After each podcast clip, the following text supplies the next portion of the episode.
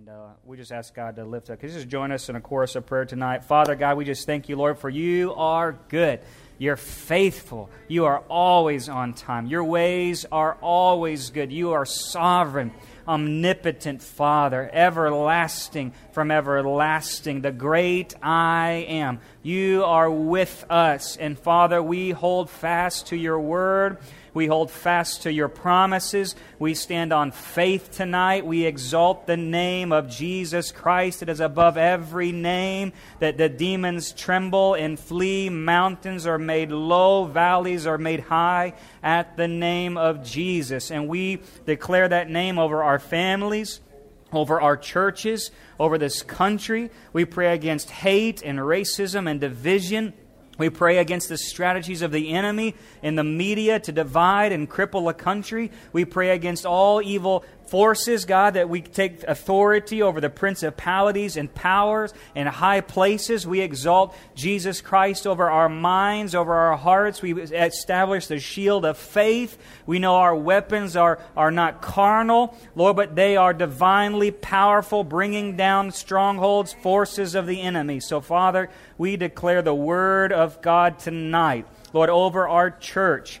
Let every spirit of fear be cast out. Lord, we pray, Lord, for love and unity to abound in every heart in every home. Lift up husbands to lead through this crisis. Lift up mothers to lead through this crisis. May children have dreams and visions for your soon coming. Lord, pour out your spirit on all flesh in these last days that we prophesy, dream dreams, speak in tongues. Lord, handle deadly things, and it would not hurt us. Father, we want to see the miracles come to your church again. Lord, that people would believe that there is a God who is in control, that you are soon coming to judge the living and the dead. So, Lord, we exalt Jesus.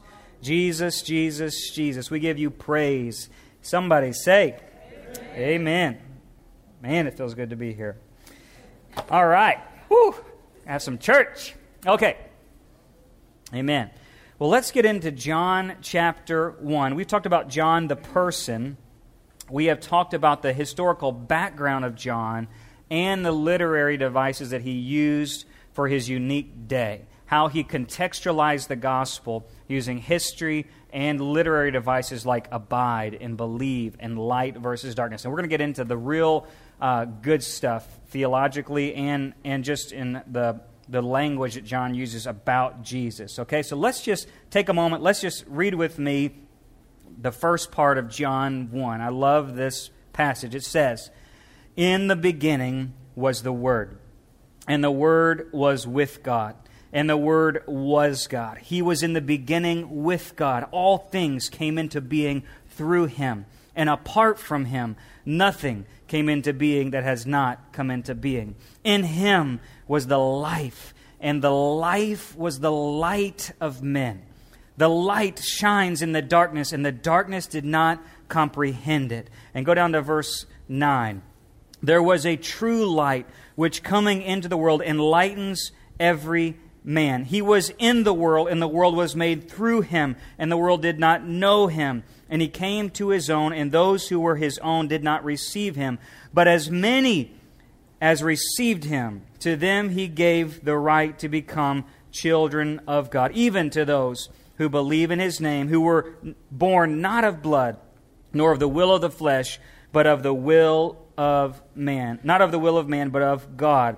And the Word became flesh and tabernacled among us. And we saw his glory glory as the only begotten from the Father, full of grace and truth. Man, that's some good stuff right there. Beautiful passage of Scripture. And John is using this to set the stage for his whole gospel. Remember what we said the Gospel of John is about seven witnesses, seven signs, seven significant statements so that you might believe. It is the case for Christ to a new generations of believers in John's day. And I think it's a case for Christ in the generation that we're in, the last day, okay? So the Gospel of John is unique in its introduction. It sets the theme for the book. It doesn't use genealogies and all that like Matthew and Mark and Luke does. And it uses cosmic terms. I love this. It's the terms of space, of eternal and divine. He talks about timelessness and the cosmos, all right? So it shows this perspective so that we can understand really what's going on in the story of Jesus. Because sometimes we just think about the baby in the manger, or sometimes we just think about the crucified man but John wants you to understand that it's the Logos, which is the Word of God, which has been here since the beginning of time and before. All right? So he says, the, so this term is the Word. The Logos became flesh, and so all may believe in him and live. That's his goal, that we'll understand it. So look at these terms in, in this first part. Look at these, some of these words. He talks about God and life and light and darkness. He talks about to believe and to know the truth. He talks about the world. He talks about being born of God and being begotten. So he says that he's the begotten, but then he says that we're all born of God. So think about these things and look what we're going to, let's kind of go through this a little bit. And look at this word logos. The word logos means uh, word, all right? And there's another word, look, and also it says, talks about tabernacle, grace, and fullness. All of those words are only used in his first chapter. This is really interesting. Because why would he only use it in the first chapter? He never describes Jesus this way ever again after this one moment. He never talks about Jesus uh, uh, in, in the Logos. He never uses that again. He talks about him as the Son of God, the Son of Man, the Messiah, or just the Son. But this word becomes this umbrella for the entire gospel. It becomes the umbrella uh, through which we're going to understand who Jesus is. All of his works and everything are going to flow from this one understanding. He is the Word. He's the Word of God. He's not just a man. He's not just a baby in a manger. He's not just some guy on the cross. He is the Word of God made in flesh. That's crazy. That's just, because think about it. He's, he's like, I've laid my, my head on this guy's chest. This guy's washed my feet. We grew up as cousins. I saw him as a kid throwing a frisbee. Think about it. He was at John the Baptist tent meeting. I know what his BO smells like. I know how many times he had to pee on the road to Jerusalem. I mean, come on, think about this. But he was the Word. He's the infinite cosmos, the living God made in flesh. Can you imagine sitting next to the living Word of God a few seats over? Can you imagine what just would have radiated off of him? What it would have just felt like that the guy who spoke the world into existence is three rows over? Think about it. What infinite idea, what understanding uh, John is trying to bring to us. So, the most characteristic term in here is the Word. The Word became flesh and he lived for a while among us. It's this theological truth. In the beginning was the Logos, and the Logos was with God, and the Logos was God. He's saying Jesus is the Logos. Jesus is the Word, okay? And he's, he's finally coming to earth as a human. And what is he doing? He's showing us what God uh, is like. He wants to show us what God is like. He's bringing the eternal God into temporal understanding. How can you understand God? How can you know anything about him? You have some words on a page from some Old Testament prophets. Okay, you're trying to understand him the best you can. You have these laws. But then God, I love what he says. He says that he has fully explained him. He says, He, no, in verse 18, no one has seen God at any time. The only begotten of God, who is in the bosom of the Father, he has explained him. He's saying that God became flesh. So there's this there's who is Jesus? Is he a man? Was he just some good guy? Was he just a prophet? John is clear. He is God. Amen? He is God. Okay, let's go on from there. So let me give you some background. Uh, well, actually, let me say this. There's also this understanding where, where uh, John is going to bring this, not just the omniscientness of him, but this Old Testament idea, all right, the tabernacle, okay? He's in there. He's like, he's tabernacled among us, okay? So that's that word. The Jews would have understood that as the tabernacle. He's dwelt among us. Just like the fire of God came upon the tent of meeting, the tabernacle, and was with Israel in the wilderness and in their midst. Now, that same Shekinah glory, power, Holy Ghost has come down, not just tabernacling in a tent, but tabernacling in flesh. So he was with us then, and he's with us now. That's what John would understand, okay? Not only that, but he's saying that he's the God, uh, he's the uh, eternal God. So uh, I'm going to get off the, list, off the notes a little bit. Look in Genesis. Look in Genesis, because this is good. Genesis chapter 1 this Logos. Why this is important for John theologically. Genesis 1 1. In the beginning, God created the heavens and the earth. And the earth was formless and void, and darkness was over the sur- see that word darkness there was over the surface of the deep, and the spirit of God was moving. Some say hovering over the surface of the water. Then God said, that right there is Jesus. And God Jesus, and let there be light. So if I'm a person, okay, now you can't differentiate me from, uh, you know, I'm just a person. But it's as if if I were to have a face, you know, a, a head of someone, and that be that head be God, and what that person is speaking, the words that I speak to, to Doug right here in the first row don't do anything. It's just noise in our ears. But when God speaks, there's divine action. And for John, he's saying there's God and we talk about God the Father, God the Creator, but he's saying the actual words that proceed from the Father, that is the agent God used for creation. It's Him. It's all Him. There's no. he's so he's so he's so cosmic. It's kind of hard to understand. But he's saying the Word actually created the world, because he even says in John one, everything that exists exists through Him. See that? And everything that exists exists for Him. So everything that exists exists only because Jesus says it to exist. That gets way out there theologically and kind of blows your mind a little bit. But he's saying, like, this tree is only in existence because God the Word spoke it so millennia ago. We're now just, His Word is so living and active and moving that it's still, things are still being created and living and breathing and life is happening because of what He did eons ago when He said, Let there be. That's Jesus. And so He says, that infinite cosmos of a guy who just the word that he spoke, his word is living and active. Remember, sharper, sharper than any two edged sword. When it said, let there be light in a cosmic darkness. It was such. And that same word is walking among you. Whoo! Think about that. You wonder why he can walk on water. Well, he made the water. You wonder why he can speak to fishes to give coins. Well, he made the fish. He, whatever he speaks into existence, let it so. It is so. It is. And when God spoke into darkness, let there be light. Jesus, it happened because Jesus is the Logos. Isn't that awesome? And so you see here, there's kind of a parallel.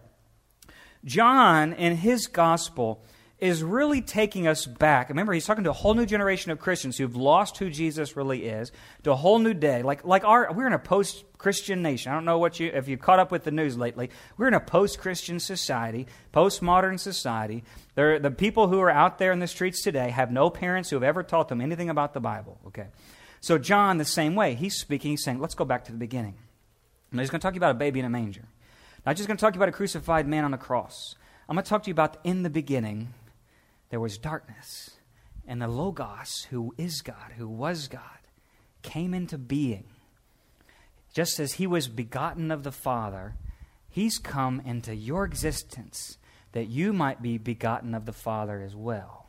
And I love what he says there. He says, on John 1, he says, He's not been born, He's given you this ability to be begotten as well, not of the will of man, but of the will of God. All right? So let's move on and let's just talk about that a little bit more. So let me give you the background of this term, logos. So Jesus is the logos. Now you're going to hear some people say logos. Both are correct, and we're speaking in English, so I don't, we don't speak Greek. But logos. Um, the background of the term, the audience would have understood it a few ways. Okay, so this is not a uh, for them. They're not foreign to this word. Okay, so the Greeks would have understood it in philosophy. There was actually, it's a very famous term in philosophy, is the logos, all right? So uh, that one. All right. Uh, Greek philosophy, it was reason. It was reason. They talk about reasoning out the word and figuring out words. If you've ever read Socrates or Aristotle or Plato or anything like that, uh, talk about reason and, and the word and logos. So it was very impersonal. They talked about universal reason. And just listen to our colleges today and talking about philosophy and, and all this humanism and stuff. That's where they would get. And John's like, no, that's not what I'm talking about. And then, so he's not talking, he doesn't ever use it, the word logos, in the sense of reason. So he's not speaking in it in the way the Greeks understood it. He's taking a term that was popular in their context and he's bringing it home to what he wants it to say, just like we should do today with the gospel. We talked about last week bringing words that the people know and using today and making them, you know, using that to relate. Then the Jews. The Jews would have understood the Logos as wisdom, and Proverbs 8 talks about wisdom and talks about the word of wisdom, and, and word is wisdom. But the Jews would have used the term Sophia, um, instead of logos. And John doesn't never use the word logos as wisdom. So what John is doing, he's going back to Genesis 1 and Isaiah 55. Let's look there just for a second. Isaiah 55 verse 9. Isaiah 55 verses 9 through 11. This is where John is getting his term and definition. Isaiah 55 verses 9 through 11. For as the heavens are higher than the earth, so my ways are higher than your ways, and my thoughts are higher than your thoughts. For the rain and the snow come down from heaven, and do not return there without watering the earth, and making it bear and sprout, and furnishing seed to the sower and bread to the eater. So my so will my logos, my word, this is in Hebrew though, my word be which goes forth from my mouth it will, re, it will not return to me empty without accomplishing what I desire and without succeeding in the matter for which I sent it. What if you use that to mean Jesus? Sometimes we just think about, okay, God's word goes forth. No, what, it, what I, John wants us to look at this and say, look, God said, I'm going to send my word. The same word that created plants and life and all this stuff, he says, My word's going to go forth for the purpose which I've sent it. And when he comes back up to me, he's not coming back up to me void. He's coming back up to me fulfilling the purpose for which I've sent it. To not only speak life from nothingness in the beginning of the cosmos, but when he comes down, he, re- he created the world at the beginning, but he's going to recreate the world again. So John is saying, Look, in the beginning, the Logos spoke and made life. He, he, he made it all from the words he said. Now, in the New Testament, there's a recreation. There's a newborn againness. There's a new beginning. You see how that works? In the beginning, the Logos spoke and there was light. In the beginning, when Jesus came and rewrote salvation history, the Logos didn't just speak it, he came into it. He walked among it, and then he spoke things into the evil darkness of this age. He spoke light and life. And when there was dead men and dry bones, he said, Let them live. Whoo, that's good. Jesus came in the beginning and he's come again. That's where John wants you to understand. He's brought life and light again. He's brought life to dead things. And his word came like he said it was. And it walked this earth, accomplished the purpose for which he had to it, and it returned back up to the Father, and it was fulfilled. It's finished. It did not, he did not return void. That's some good preaching right there. Jesus didn't return void. Whew, gotta breathe. Okay, what does this mean? What does this mean? John begins this, it's called the prologue, that's the beginning. It's a threefold declaration. It means, in the beginning was the Word, that's number one. Number two, and the Word was with God, and the Word was God. I love what this theologian says, uh, Barrett. He says, John intends that the whole of his gospel shall be read in the light of this verse. The deeds and the words of Jesus are the deeds and the words of God. If this not be true, this book is blasphemous. He's saying that this is how you define Jesus. He was the beginning, eh, He was the Word. The Word was with God, and the Word was God. So as you read this gospel, this passages, and when you say, when He begins to say, I am the door, I am the way and the life. I am the good shepherd. My Father testifies me. The works that I do, I do because the Father has sent me. I don't do anything separate from what my Father does. What I see my Father do, I do. That's where he's saying, this guy is the living Word of God. Don't you understand? Don't you get it? He's not just some guy that died on a cross. He's not just some baby in a manger. He's not just some good prophet that Muhammad would agree with. He is the Word of God made flesh. And if you don't believe it, you'll never get it. If you don't see it, you'll never get it. He is God. So, what does that mean about Jesus? It means that he is the agent of creation. He is the attribute of his, he is eternal.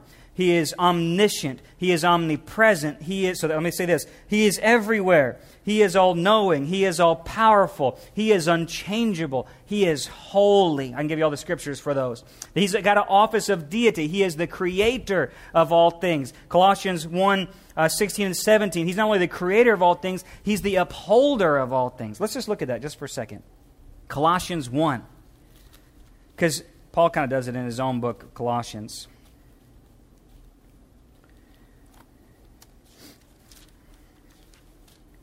Colossians chapter 1, Paul writes about the incomparable Christ.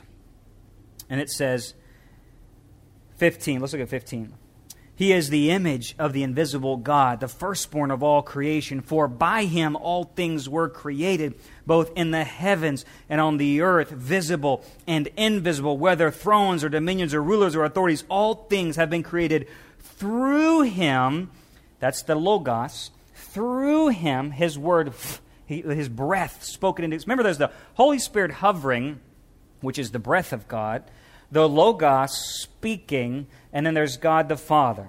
So, you know, however you want to put that into your own Trinitarian oneness doctrine. I mean, because it's all the same. It's there's God the Father speaking, hovering. It's the Holy Spirit. It's Jesus. It's God. It's all together God.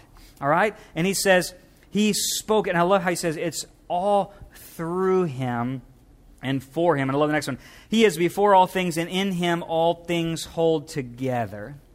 I spent some time in the, the deer woods just meditating, spiritually speaking, on that verse. He's before all things, and in him everything is held together. When you see the sunrise in the morning, when you hear the birds singing, when you see the clouds rolling by and the thunder coming in, it is made through him, it is made for him, and he is in all things, and in him all things are held together. This world is spinning around this old sun because Jesus wills it to be. Because Jesus is still alive. He's still the Word of God. He's still alive, and He wills it to be. And so when you read the gospel and when you when you see Peter jumping out of the boat and you're going to apply that to your life, what we have that Peter did not have is this revelation that I'm going to walk on some water that it's okay because He wills that water to be. He made that water so. So we should have a faith today in who Jesus actually is. And when you come up against cancer and you're fighting depression and you're fighting loneliness and people don't like you and people disown you, you say, Who cares? because He is the I am. In Him, everything's held together. I'm in Him and He is in me. What, what can man do to me, like David said? It doesn't matter. All of this stuff that we think is so important today and we care what people think and we're going through these trials, yeah, they they seem so uh, big now.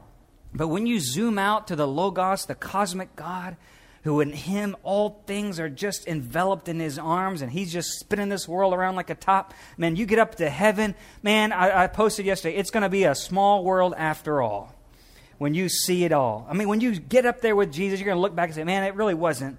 Every, every problem I had is overshadowed by the immensity of Christ. Everything we could ever go through, every tragedy, every issue, every difficulty is overshadowed by the immensity of who He is.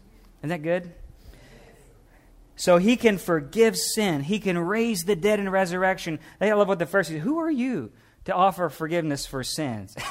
and I, you know, you just want to be Jesus and I just, boy, you know, what are you talking to? You know, it's just like, come on, I made the world, dude. Who are you to ask me a question about why I can do things and how I can do things? I will turn more than tables over in this place. I mean, come on. Just think about what reserve this guy had in those moments. And it's like, oh, foolish people, how long do I have to deal with you? My gosh, don't you believe? I've walked on water for crying out loud. I can calm the wind and the waves. I've raised people from the dead. What do you got? What do I got to do here? Do some more parlor tricks and count cards, or what? What? What do we got to do to make you believe? I am that I am. Amen. All right. Just gets better. Okay. Let's talk about some of these terms here in the last few minutes. So God spoke, and that's what happened. He's God. He is the shared nature of God. And when the Lord spoke, the heavens were created. He breathed the word, all the stars were born. Psalm says in Psalm 33 all that came alive was alive with His life. Think about that. All, there's no life outside of God. So when the birds are alive, they're only alive because the life of God is in this world. All right? So God is life. In him he is light, he is life. In him there is no darkness or death at all. He, he's God. And so just the mere existence of this world is proof. Man is yet to ever make life from no life. We can build skyscrapers, we can build bridges. We've never made life. We've never started from scratch and said, boom, there's life. That's because that's God. God is life. You can't make God. You're not God. You can try all these scientific things and clone sheep and do all these things you want to do, but you're not God. God is life. He is life. The very, I mean, it's when i have been uh, honored, privileged, I don't know, to be in the room sometime, like right before someone was going to die, you know, and just the presence of this Christian. I remember this Christian man. Uh, I was one of the last people to see him alive, and I walked in the room. He's just speaking in tongues. He just, that's just, he was really close to God. And I, re, I just remember feeling um, our, we, now our hospital and where I pastored before was only like five minutes down the road. So every day we rotated. It's your hospital day, so we just rotated. Now I happened to be the last. We had three pastors on staff. I'd be the last pastor to see him in his room that day. I remember walking into Mr. Harry was his name. You walk into that room and uh, his wife was not there, and, and I just he didn't really know who I was because at that time, and, and I just remember. I mean, I walk in, he's speaking in tongues in his bed. Nobody's in the room, and just this presence. I can't describe it. I just know that when I walked in there, I was no longer in Columbia, Missouri in the natural, okay? And I'm not going to get weird on you. But I felt like the door to heaven was just like right there. Like you could just tangible in the room.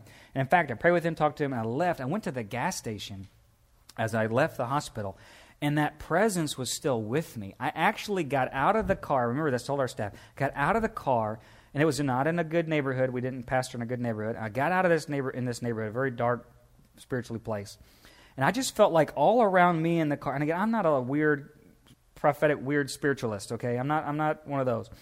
But I just felt like there was this presence that this is light and out there is darkness. And it was just like that, that glory of God. And that, God is life. He is light. He is real. His presence is something. And nothing, not, something does not come from nothing. You understand this? Something never comes from nothing. In fact, I read an article today, uh, reading, do some research for reaching our new youth in America and talking about the, the Big Bang. And scientists can take us back to that point. I believe in the Big Bang in this context that God said, bang, right? We know this. And we can take that to this point.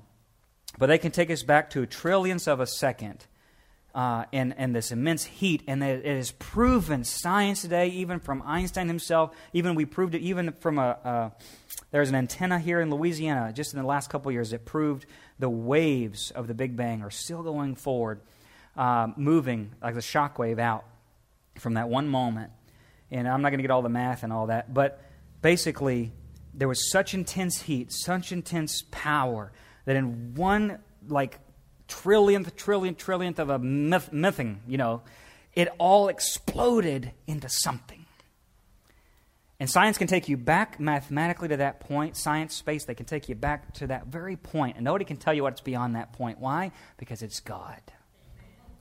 It's God.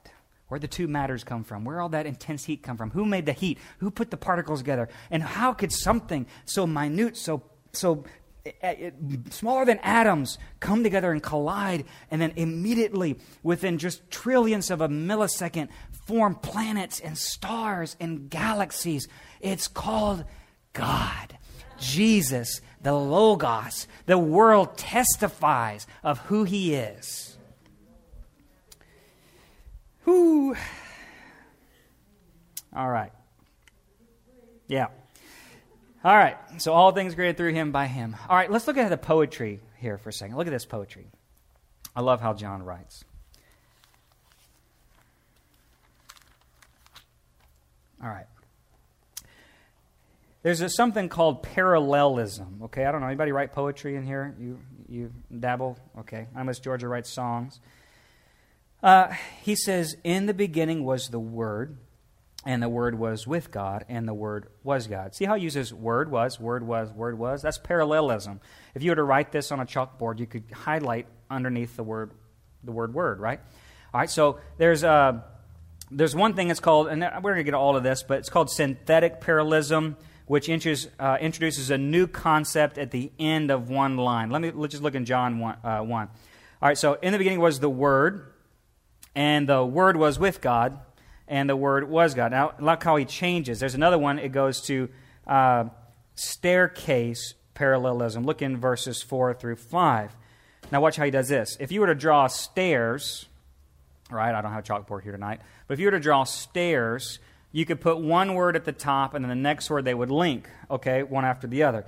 In him was the life, okay, and the life. See he, how he ends the sentence with life? He starts the next one with the topic of life. In him was the life, and the life was the light. And the light shines in the darkness, and the darkness did not comprehend it. That's poetry. He's writing it in poetry, it's on purpose.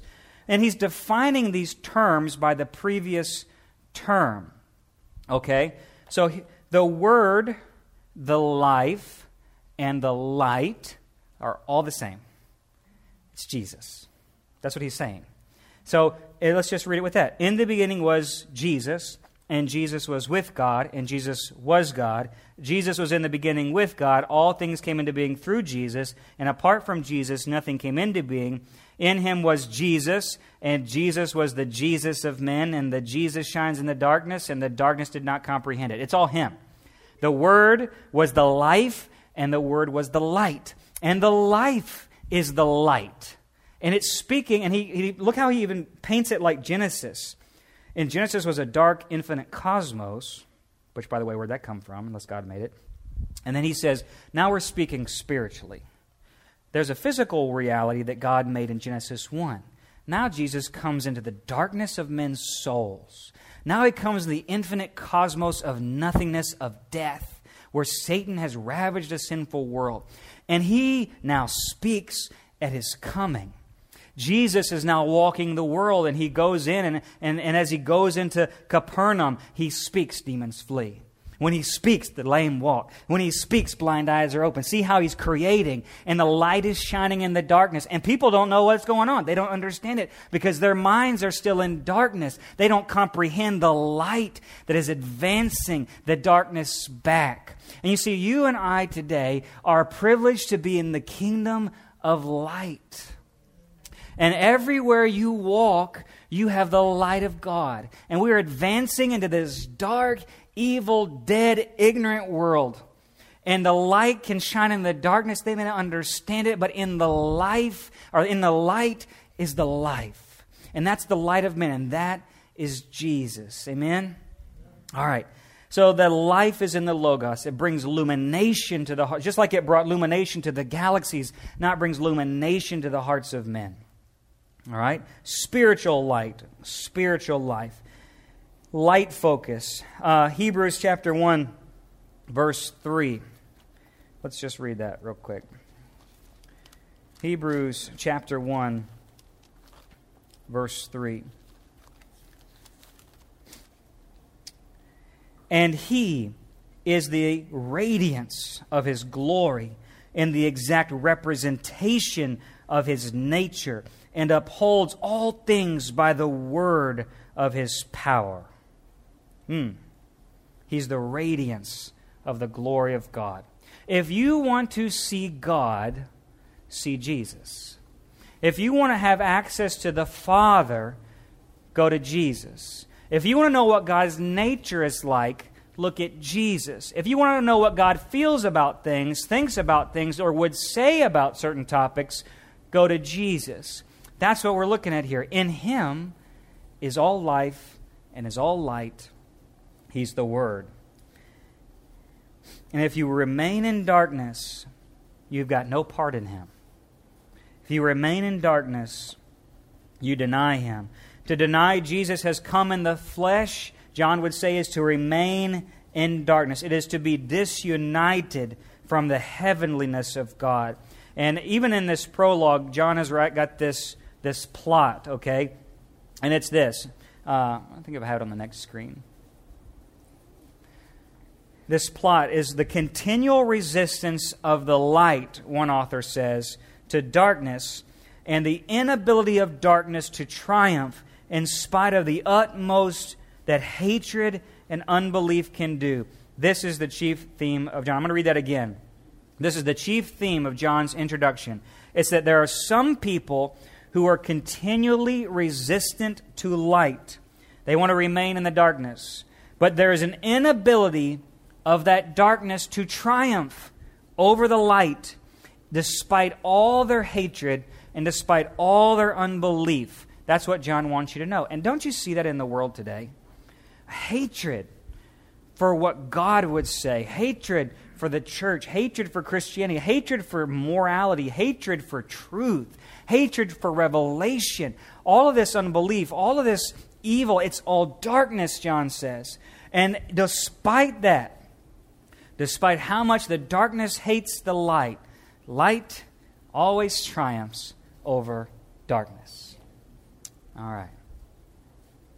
John is not warning us in this moment, before we get into all the fleshly things that Jesus is going to do, he does not get us to that place to focus on the flesh except for our own self, all right? So he's not talking about the fleshly part of Jesus, but the deity of him.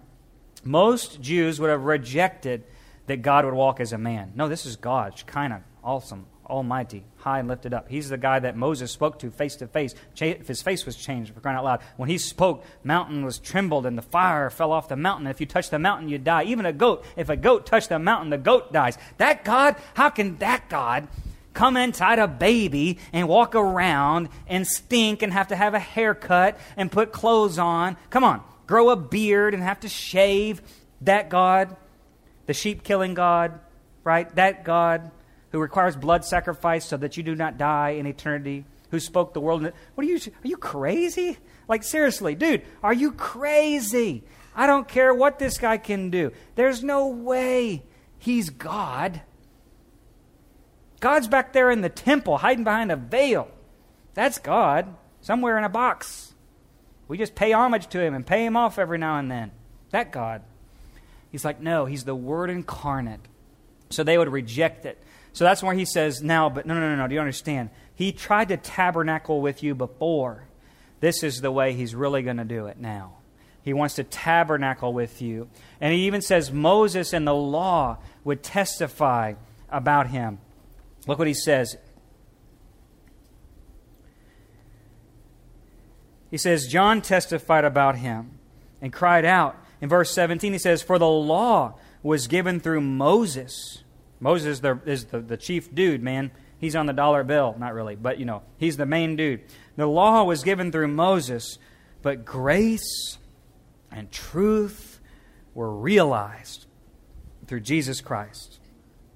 You lift up Moses, but God has exalted Jesus. He says, No one's seen God at any time, but Jesus has come to explain him. And so, and I love, and he goes on, he says, the Word has been incarnate, so now that's who he is. And then he goes to John 1.13. He says, who were born not of blood, nor the will of the flesh, nor of the will of man, but of God. He was born of God, and you can be born of God too. And it goes back to Ezekiel 36, where the prophet prophesied. He says, I don't understand these troubled people. They're like dead men and dry bones. He says, But God's going to breathe life in those dry bones. There's going to come a newness. And God says, I really desire that I would put my word in their heart, and I would take out their stony, evil hearts, that fleshly, callous thing, and put a new heart in them and write my law, write my word on their hearts. He says that in John 1. You're not born now of the will of man or the will of flesh, but you can be born of God. That day that Ezekiel prophesied, that's today. That day that Moses looked forward to in advance when God would really dwell among his people and tabernacle among them, that day's today. That's the day that you and I live in. He says, Now this Jesus has made him known. And it's God's will that you know him. Isn't that good? All right. We're going to pause there. And next week we're going to talk about the witnesses. Oh, don't go on. We're going to bring it up next week. But let me just ask you this question as we close. we got a few minutes here to talk. How does this, this is what I pose to my students in, in, in Bible school. How do, does knowing this the infinite Logos made flesh, how should that change your perception of him dying on the cross? Because John will start with this, but he'll not end with Logos cosmic. He'll end with a man bleeding, dying, wounded, saying over and over again, Father, forgive them. They know not what they do. Father, forgive them. They know not what they do. Father, forgive them. They know not what they do. What does it say if in this story? Look how John why would John do that? He doesn't come back and say the Logos did this, but that's what he's wanting us to understand. In the beginning, God, the Word made flesh. And at the very end, that Word, he died on a cross for his own creation. How, how, does, how should that impact us? I don't know if there's answers. Just throw me some stuff out there. What do you think about that? What does it speak to you about God or this story? How does it make you sure his promises are true? awesome. awesome. That's right. In the flesh, we don't get it. That's right. That's right. Only by the Spirit. He's awesome. Yeah. And, and, coming into church, and, and sometimes we put a cross on a screen or you know on the wall, and, and how many Christians just we take it, and I do as well, confessing, take it for granted, the immensity of what he did, right? Yeah. Think of him not just a baby, not just a prophet, not just a power guy, not just this mighty worker of miracles. And, and not even just the Son of God, but the Word of God. You know. Plan from the beginning. Yes. Yes.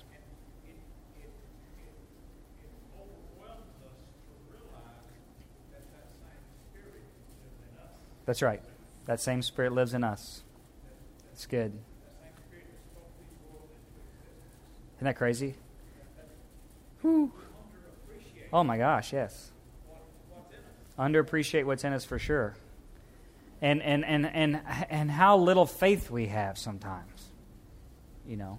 And even how little we think of ourselves. Now, I, I, it's all, I think our life in the gospel in America, we often lift up people way too much, and we don't lift up Him enough. I believe that. We always talk about our dreams, our ambitions. God wants to fulfill you, give you the best boyfriend, best car, make your dreams come true. That's really not, none of that's the gospel.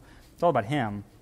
But, but that how much we should appreciate and how much we should value and have faith, He is. And He's in us. And I'd love for me, in a little out there theology, I guess, is that when we get to heaven, we are in Him and one with him. Because he says in John 17, I pray that they are one as we are one, right? Well, what are you saying? I mean, God the Father, the Holy Spirit's hovering, the Word is speaking. That's a pretty tight oneness. There's really no differentiation.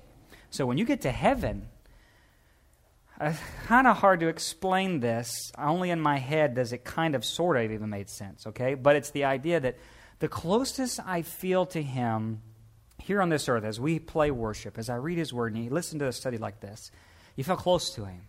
And even just the other day, as we're going through this trial in my family, I'm on a lawnmower, and man, the Holy Spirit baptism just comes over me riding on the hill on the lawnmower, and just whew, tears are flowing, speaking in tongues, and, and just God's near. I just, you know, the one thought I had the whole time I was on the lawnmower, I was just, I know Him.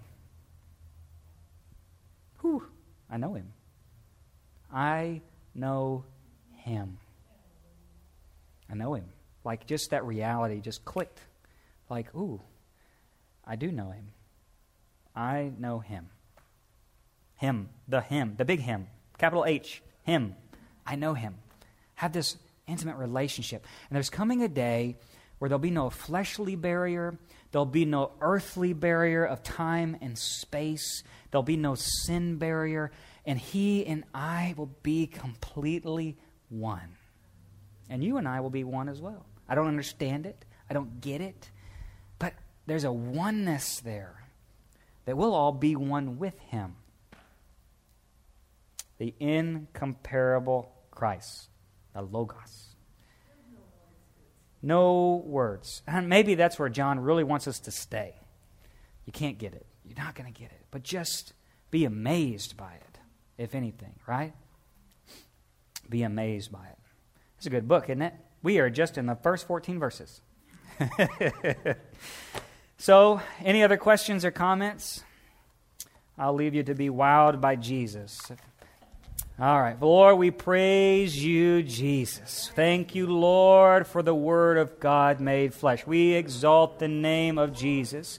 Father, I pray that we know you more through the Word. May we dig deep wells into your Spirit, oh God. May you pour out abundance upon us. Oh God, may we have faith in you. Lord, we exalt you high above everything, every lofty thing in our lives be made low at the name of Jesus. God, that we trust you with our lives. You are bigger than COVID 19. You are bigger than an economic collapse. You are bigger than the Democratic or the Republican Party. You are bigger than racism and hatred and murder and division.